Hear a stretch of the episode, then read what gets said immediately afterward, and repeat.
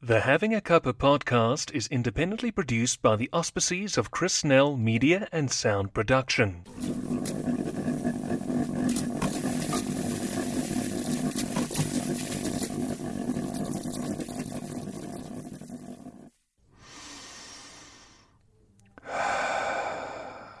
Nothing like the finest selection.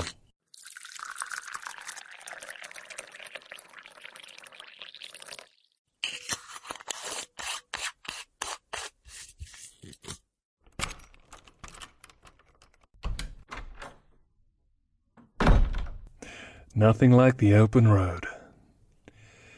Let's see where it leads me.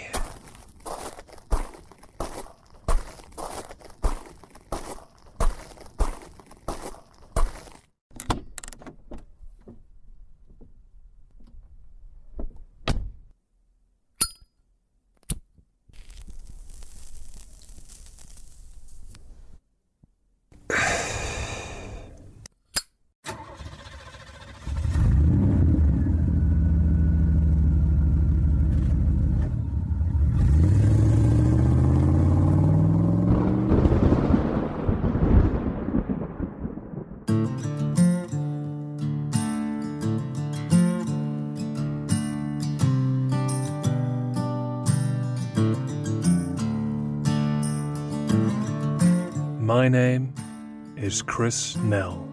In a burgeoning career spanning half a decade, I've done a bit of everything. I've walked the boards on the stage. I've essayed emotions and intention down the barrel of a lens, and I've kept the public on its toes through the coil of a mic. Now, I've entered the world of podcasting.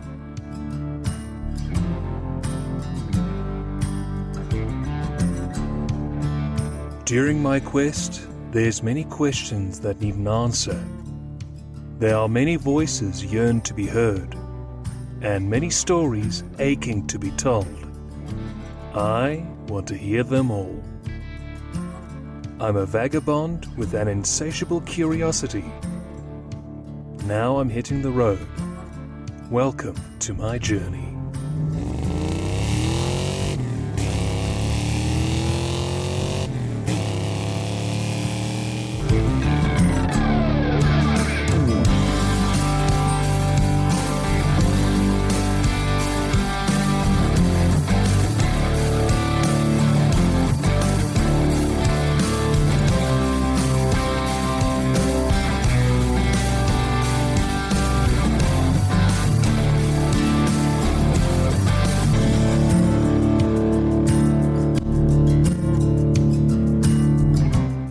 You are invited to hear the stories and the views of people spanning the globe. You'll be taken places through the odyssey of your imagination. From the palm trees of California to the Everglades of Florida, the prairie hills of Alberta, and the cathedrals of Montreal and beyond. Come along as we discover the hidden truths to matters of the heart matters that knowledgeable people share artists, activists, advocates, and survivors. They share because they care. People like you and me. Join me as we learn what makes them tick. Sit back and strap yourself in. We're having a cuppa.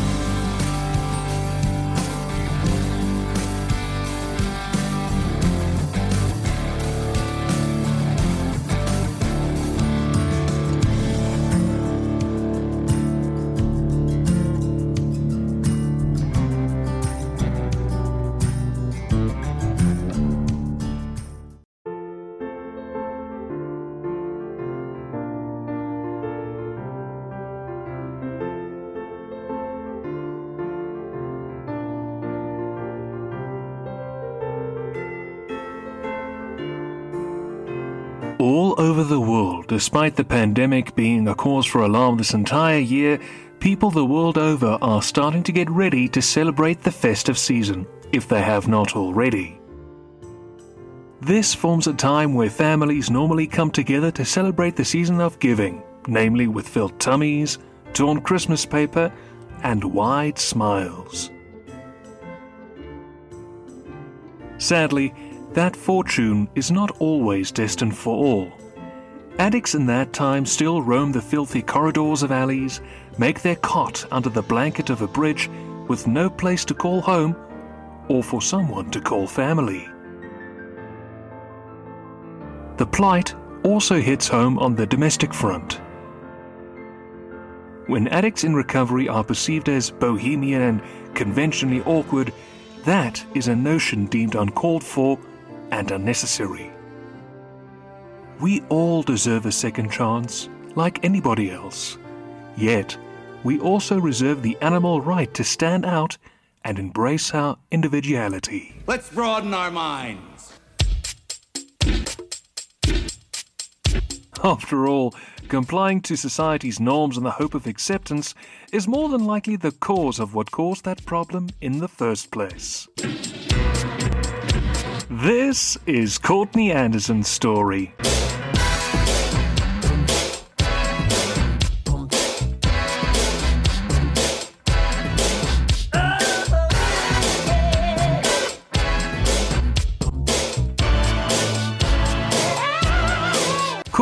Was once a Cinderella in the throes of her own hell. A past seemed inescapable, an unpleasant collection of memories that would not go away, a future that appeared far too dim to be hopeful for. Yet she edged on, made a new life palatable for herself, and grew from her experience of mental rags to a person all consuming of new beginnings. Today, Courtney spends her spare time ensconced as a recovery coach for women who themselves wish to pursue a better living. She blogs continually on recovery, also hosts a podcast called Sober Vibes, and was a very pivotal instrument in establishing National Sober Day. Courtney is the very embodiment of individuality. From the city of champions, Detroit, the very municipality that pioneered the auto industry, gave the rise to Berry Gordy to establish the Motown sound, from Stevie Wonder, Martha and the Vandellas, and the Four Tops, and even signed the birth of trademark names like Glenn Frey, Alice Cooper, Bob Seger and the Stooges, I give to you Courtney Anderson.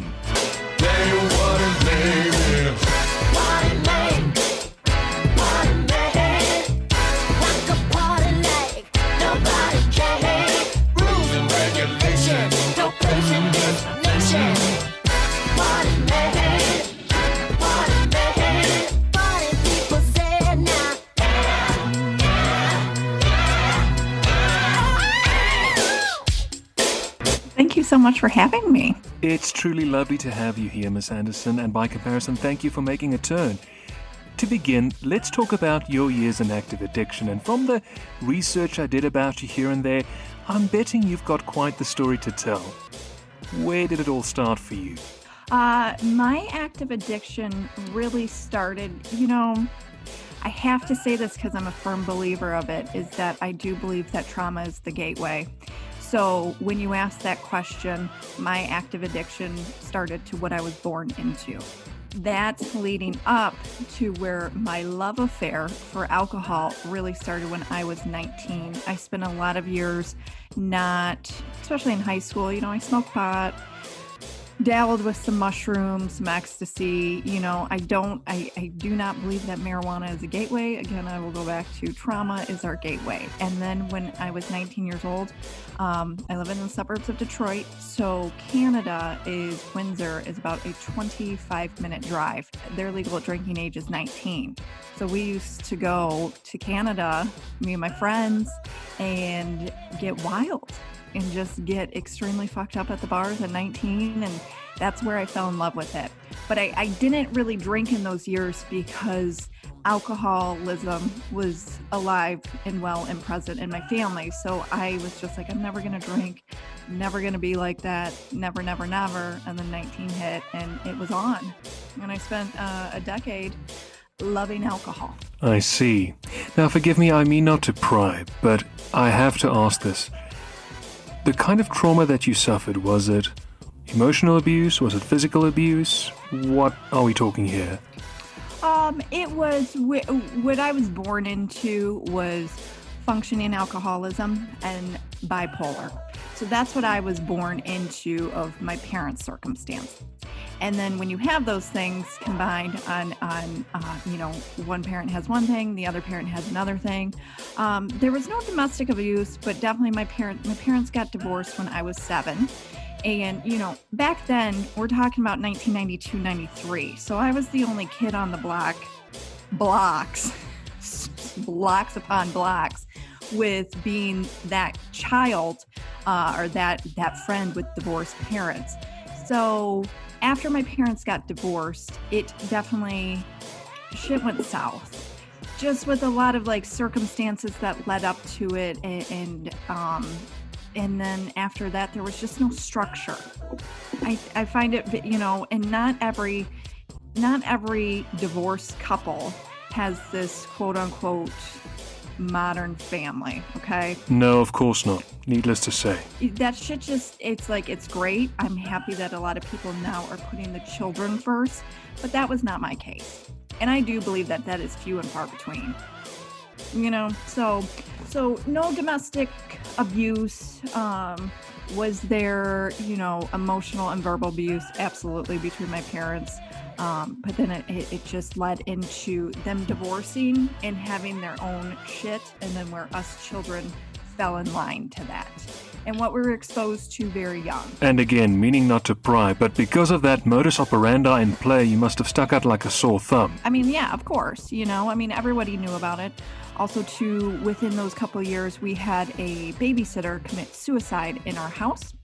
Uh, she was watching the she was watching our dog and cat, and my mom was away.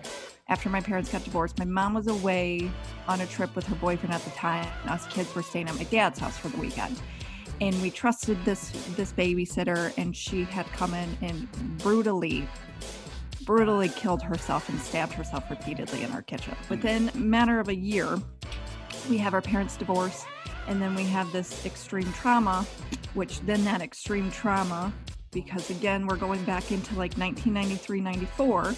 The the police department at this time had to bring my mom back into the house. So then my mom saw this, what they thought at the time was a crime scene, because that's how brutal it was. And that led to her having a breakdown and it was just like a series of events that continued on after that and you know who wants to go visit their mom in a psychiatric hospital at like eight it's very hard so so we all have i think when people say trauma they just everybody's definition of trauma is, is different. But whatever you experience it's a spectrum you know? Um, but what you experience your own trauma that's your trauma and that is how it, re- it, it came out so. I hear you. And sadly, there's a double edged sword in this dilemma because it's very nice for the man in the street to say, speak to someone, get it off your chest. Unless you can actually speak to someone who's walked in the same boots as what you have, experienced more or less in the similar context of what you have, it's not going to reap any benefits and it can actually do more harm than good. Would you agree? i would Yes, so one needs to tread really, really carefully when giving suggestions of that nature. Professional help is always the best in my regard. Before we continue, I was just thinking a moment ago.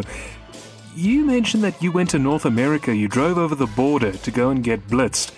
Did you need a passport to cross the border at that time? Okay, well, here's the deal. My family too moved around a lot because my dad was high in corporate for for the restaurant company Red Lobster. So we moved around a lot, and then in my earlier age, when I was like four, I lived in Canada. Ah, okay. So I had had a passport from a very young age. This was 2000. This was pre 9 11. So I think you could get over that border with just a, a birth certificate. So I think I think everything I think post 9 11 that's when a lot of ch- uh, change happened. Hmm, makes sense. Now, Courtney, getting back to the conversation, was there ever a tipping point that made you want to turn over a new page and start a new life for yourself? Um, well, I will say about 24, 25, I knew my drinking was a lot darker uh, of just had what transpired during that time. And so then I spent about four years trying to control my drinking, trying to control that relationship with it, and it was uncontrollable. So that was when I tur- I was 29. I was about six weeks away from turning 30. So yes, everybody who's listening, you can get sober at a young age. Uh, six weeks, yeah, six weeks from from turning 30. I woke up after a night again of partying I had lost my cat for the second time in a blackout. My then boyfriend, who is now my husband, uh, he had presented it to me where he was just like, You can continue drinking, but I'm not going to go down this path with you anymore. And an opportunity presented itself with me. That aha moment, right? Yes, because we rescued this cat from the streets, okay? We rescued Fiona from the streets. And the fact that I had lost her not only once, I had now lost her twice in a functioning blackout. I had gone out the night before, um, smoking cigarette. I went to smoke a cigarette and I lost her. So the next day, to be told that she was missing, and then you know that Matt was extremely upset because apparently I threatened his life that night as I was standing over his bed, telling him I wanted to kill him. I mean, who wants to wake up to that? and I can laugh about this now because that is part of my sick sense of humor. But at some point, and I have, I've, I've forgiven myself. But you have to look at it from the other side. You have, if you have a partner, like nobody wants to wake up to somebody threatening their life. No, nobody wants that. You can't get mad at your partner if they're pissed off at you for drinking one more time. And so he was just like, you know, we had been together, lived together a year and a half at this point, and he said to me, he was like, you can continue or you can choose a life without it. So after three days, finally found Fiona. And during that three day of just dry heaving on myself because I was so, it was like my drinking was so extreme of just, I wasn't an everyday drinker. It was binge drinking. Once I started, I could not stop.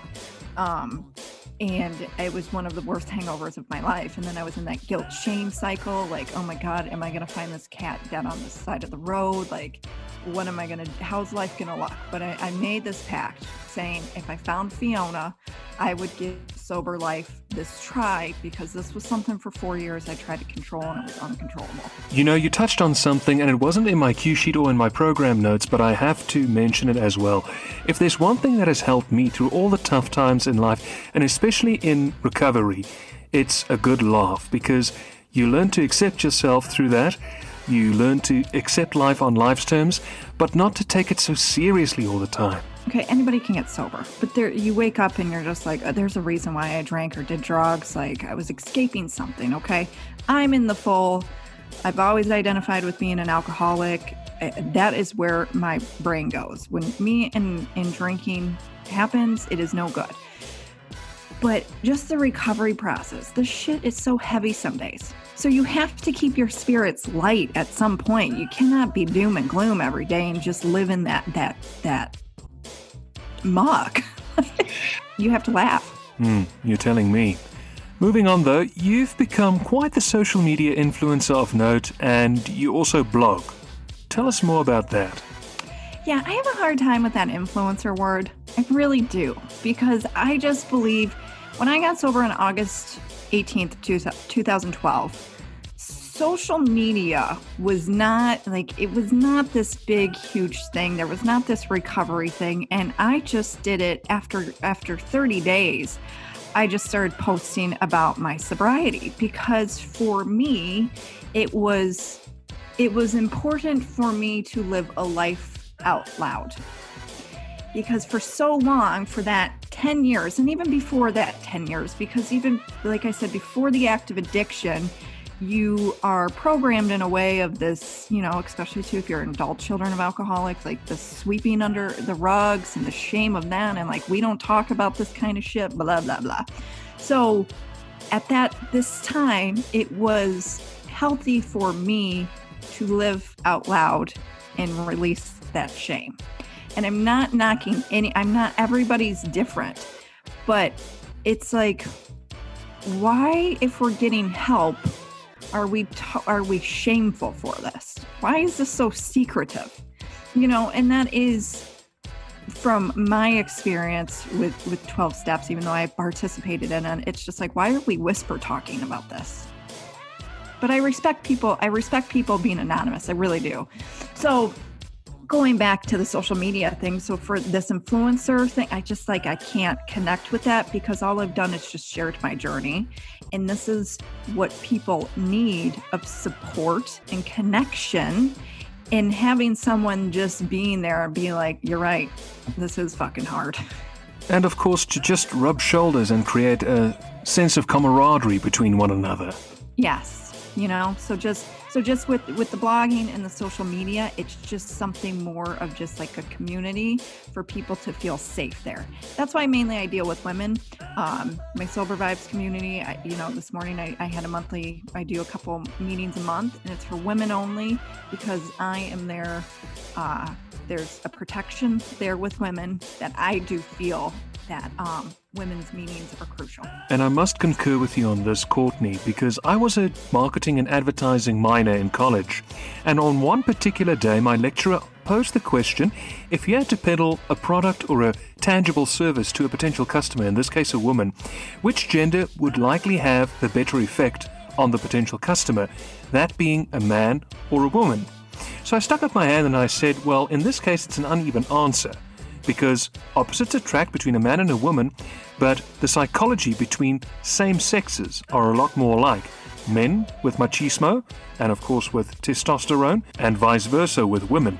But especially where it's a sensitive subject, it would be a lot more better if it were the same sexes communicating the same values and the same ideas with each other because they'd understand each other a lot more better. Uh-huh. And whilst we're on that topic, I have to share this thought with you as well because this is how you and I met and how a lot of my guests who I've had on before who have also spoken on recovery have met. It's surprising how a single social media platform like Instagram people are supportive to one another, and that is predominantly the recovery community on that social platform alone. If you look at Facebook or at Twitter, for example, not so much, except for a select few that I know of. It's a surprising phenomenon. Yeah, I mean, those. It's like social media is a. It's a funny, weird, but like you take what you want and leave the the rest and it is it's like each platform's used for something different and that's where it you know that's why i like podcasting because it's just like people specifically it's out there people can listen it's just different. Oh yeah without question. Nowadays there's a podcast on almost anything.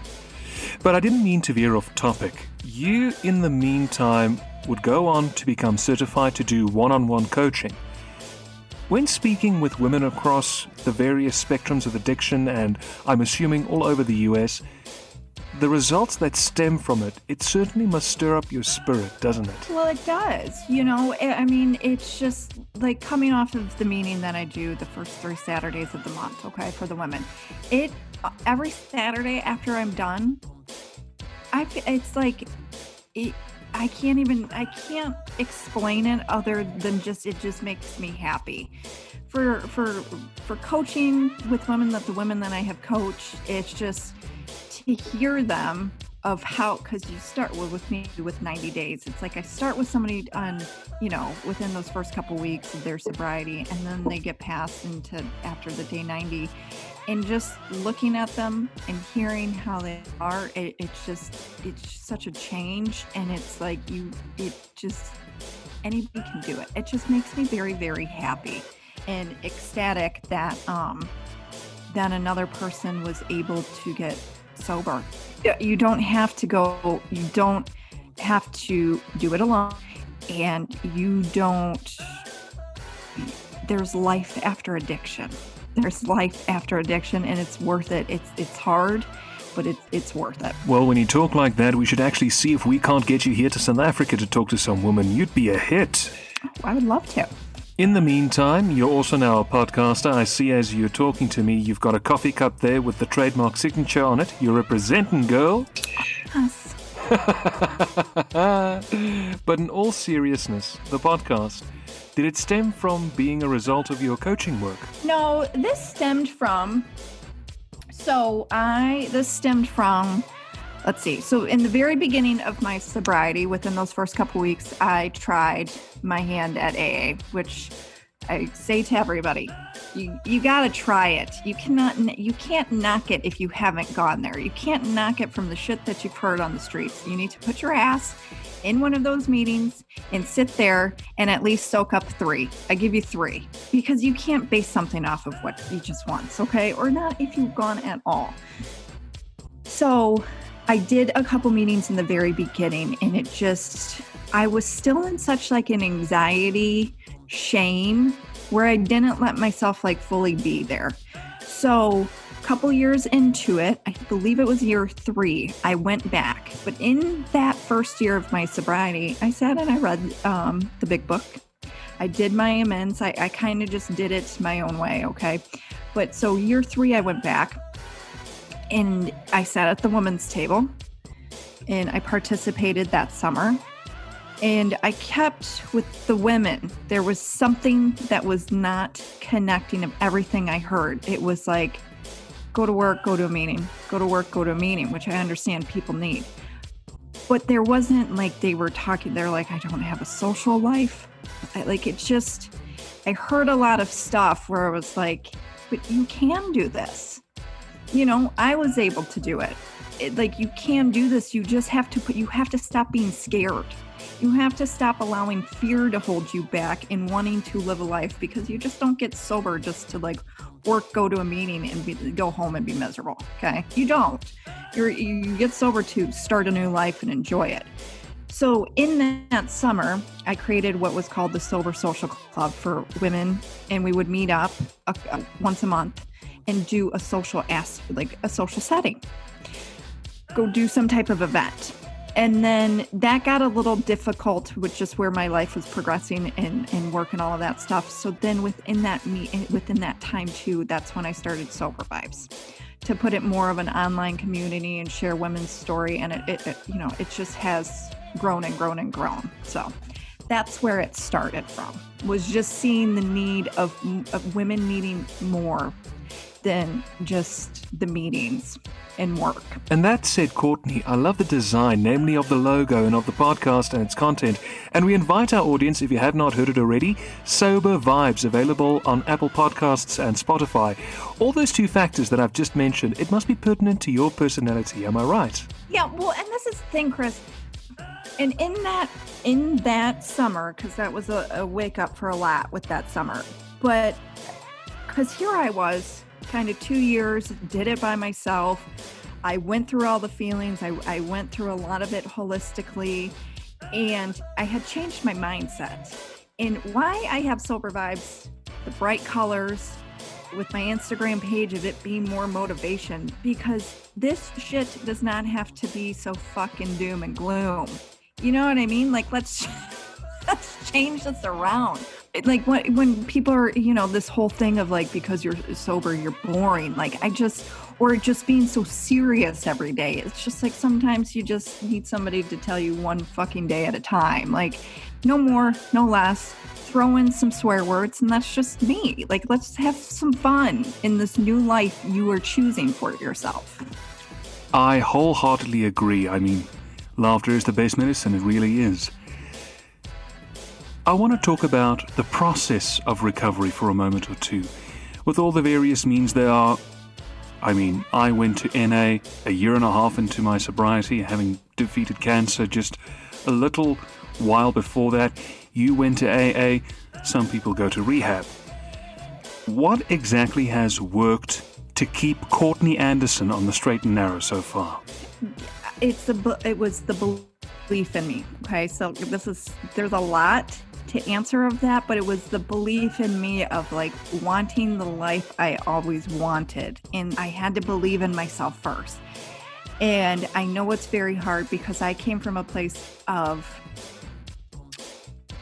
the God thing freaked me out for a long time. Okay. So I didn't have this like Fiona, that cat was my higher power and my belief of myself of like, I believe in me.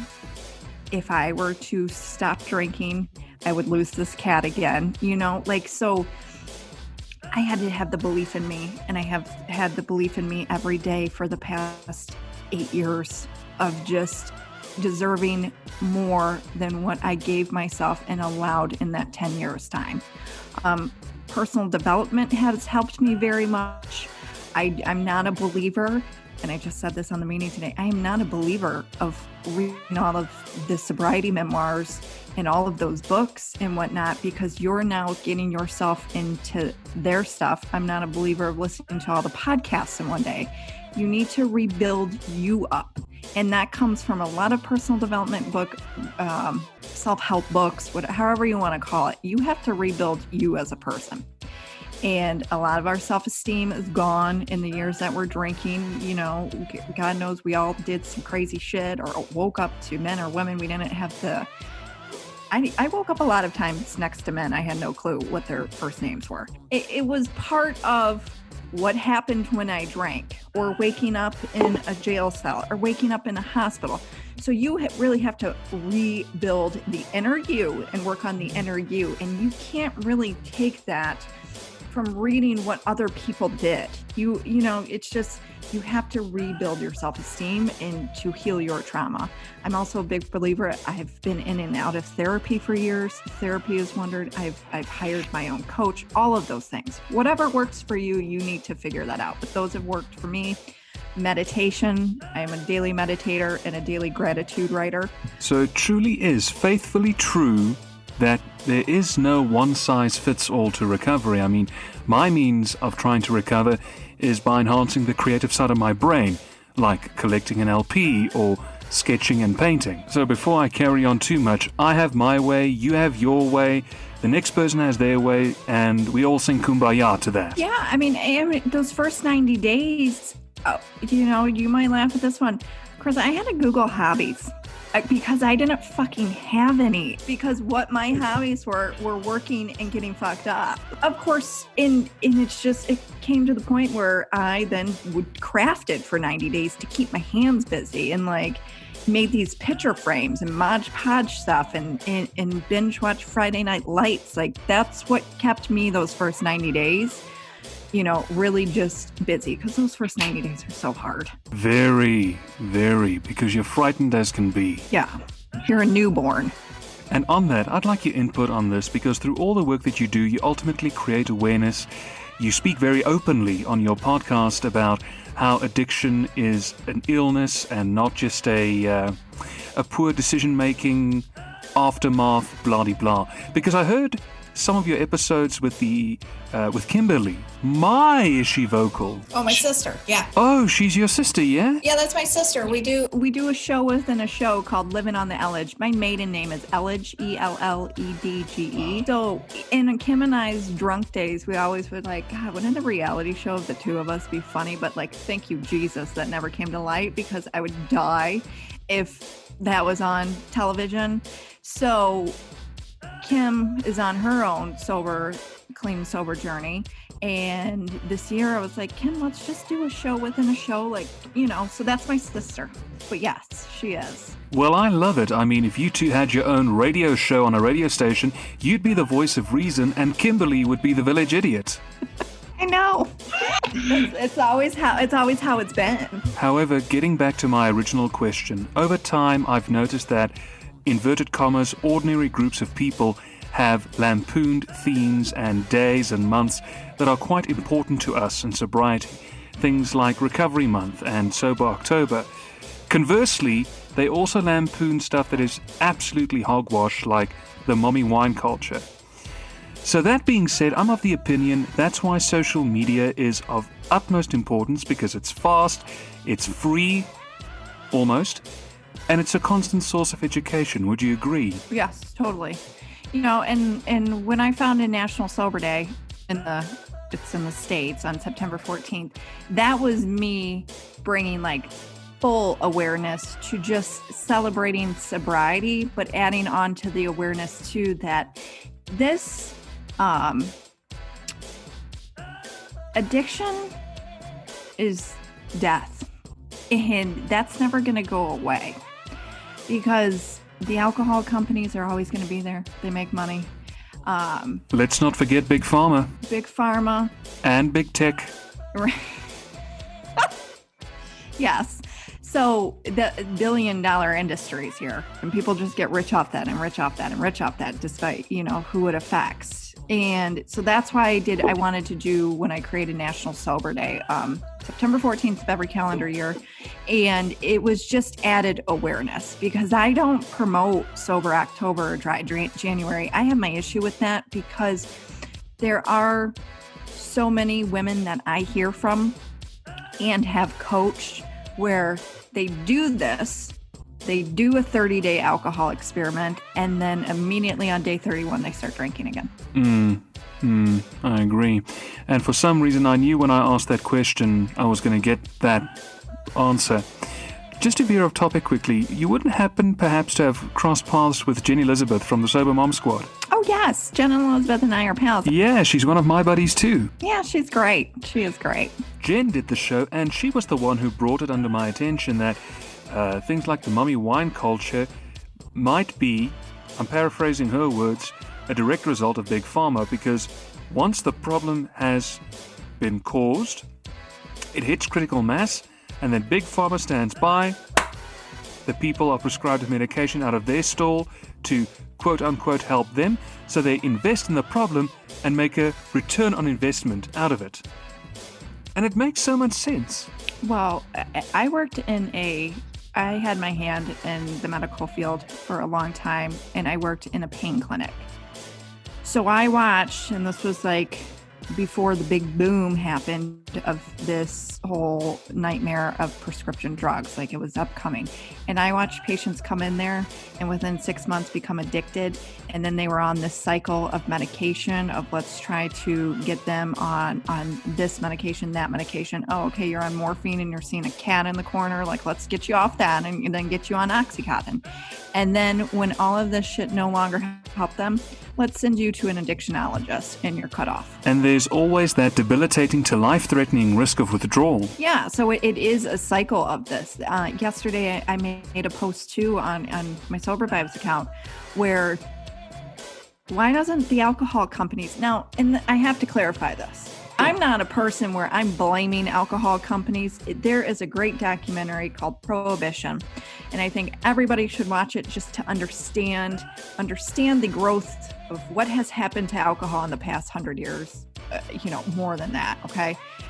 nobody was ever safe from alcohol. This has been a continuous issue from when alcohol was created.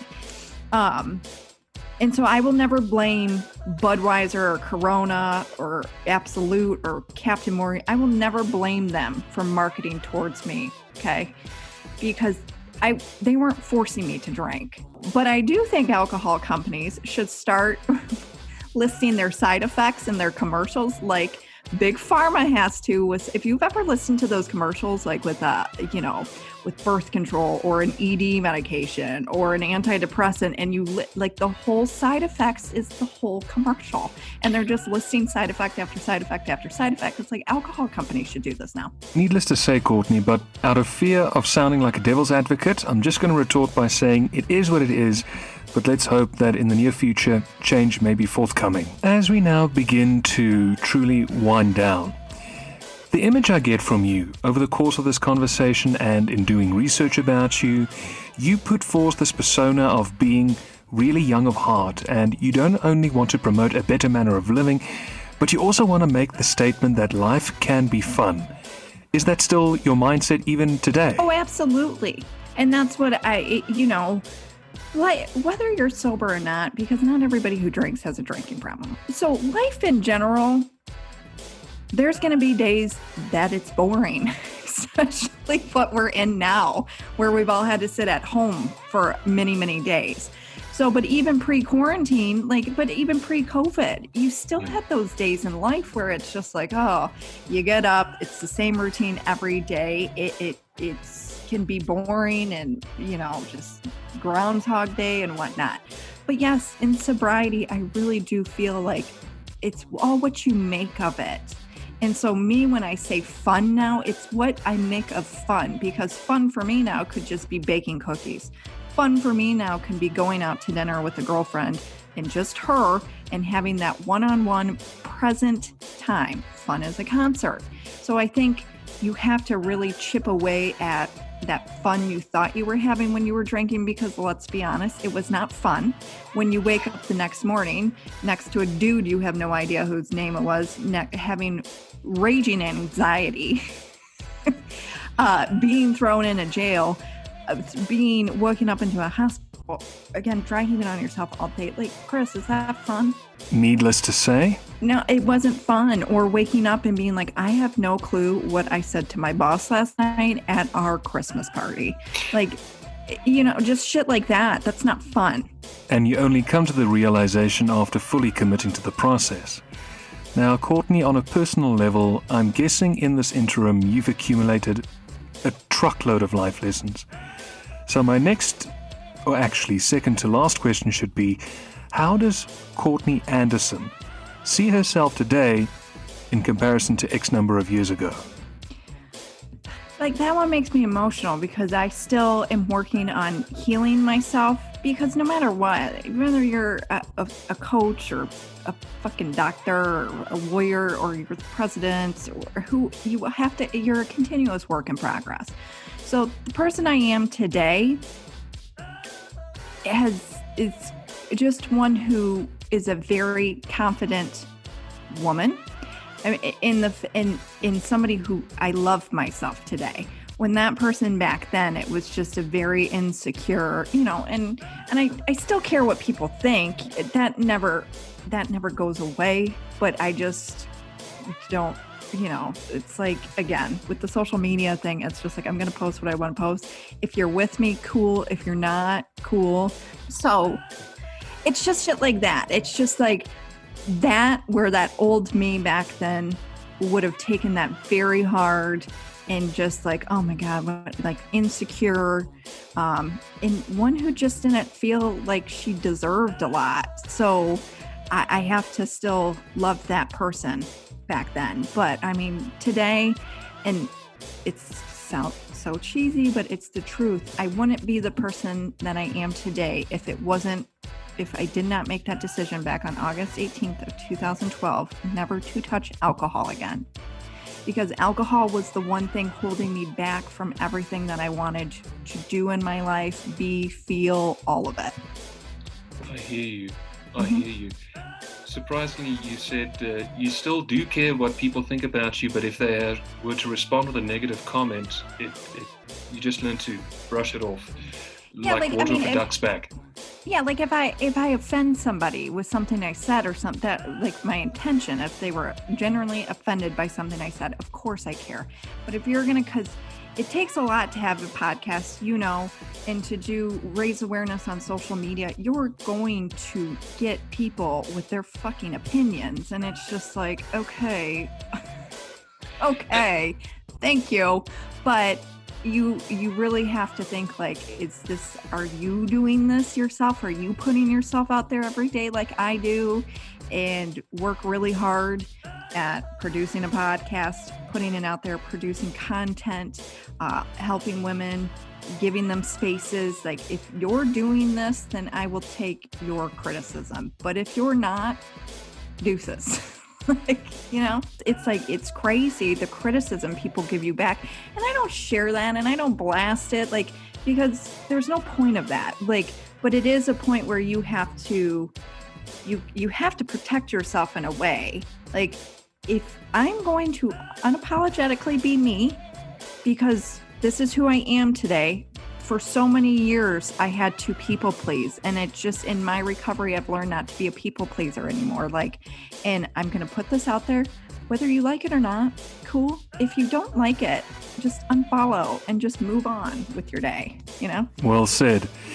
Courtney, to end off, as you know, it is the festive season and addiction is still prevalent even during this time, and it's the pandemic and whatnot. If there were to be any advice that you could give, what would it be? this is my big one and, and this is just um because this is such a hard time of year for people. And then going back to Chris, that's where I think it's just like sometimes social media is so wonky and just like, dude, like not everyone loves their fucking family. You know what I mean? Like when everyone with this year was like Thanksgiving so different this year, couldn't spend it with 25 people. It's like people don't have that. So, um, it, you know, if you're struggling this year, I'm just gonna say this that I I genuinely love you and I'm here for you and you if you need to reach out feel free to reach out because there's nothing else. You it support and connection in this disease of addiction you need that. So help is out there but you cannot expect people to be mind readers. You need to reach out. You need you you just do but just know that it, your your life is worth it because I know on the other end, and that's where I get emotional because it's like, you know, I had two suicide attempts Please in, do. in, in my active days, and my drinking was leading me to death. And you, it's just when you're in that state and you don't want to live anymore, it's very, it's hard. It's very isolating. You feel alone. You don't feel worthy of anything. And your life is a precious gift and that you are worth it. And we just have lost too many people because of addiction, you know, and it's sad. You got me crying, Chris.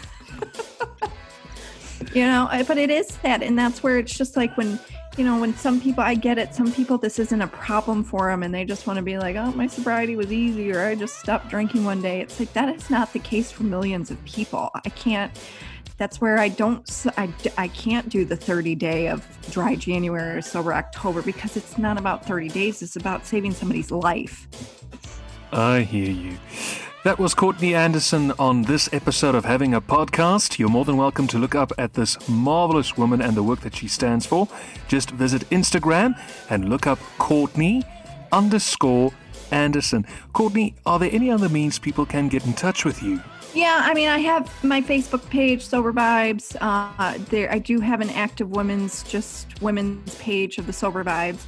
Um, sober vibes at gmail.com and of course the sober vibes podcast and i have a ton of free resources the monthly meetings i do you know and, and then of course if you want more uh, one-on-one coaching i have that and i just came out with my ebook the ultimate guide to sobriety your first year just with really like tips on how to navigate that first year uh, i talk about 10 different topics and some tips for each one of them and because of the pandemic the one-on-one coaching and the get-togethers that you host it's all electronic for the moment right Yes. Yes. all through zoom you know and then i really hope maybe you can you can come one day for national sober day. I i wanted to have it in detroit 2020 but it just didn't pan out so i did a zoom um, oh i'd love to so ne- uh, next year it just all depends so i will not have any details of that i will not start planning that until the summer of 2021 just to see where we're at Let's keep the fingers crossed, hey?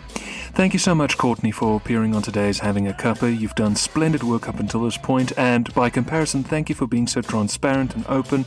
A merry festive season to you and your loved ones, and keep up the good fight. All right. Thank you, Chris. Anytime. All the best.